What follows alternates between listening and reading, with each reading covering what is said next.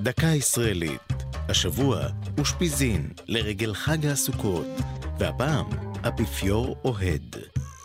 מאז ומתמיד היה האפיפיור יוחנן פאולוס השני, מנהיגם של מאות מיליוני המאמינים של הכנסייה הקתולית, ידיד קרוב לעם היהודי.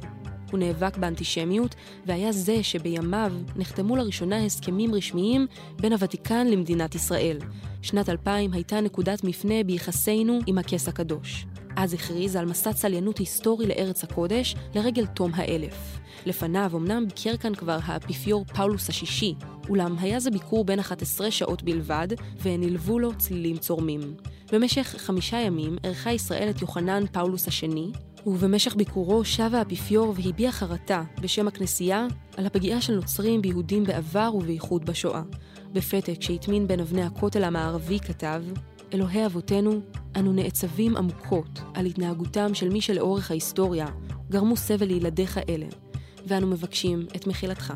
זו הייתה דקה ישראלית על אושפיזין באפיפיור אוהד. כתבה יובל אונגר, ייעוץ הדוקטור אורית רמון, ייעוץ לשוני הדוקטור אבשלום קור.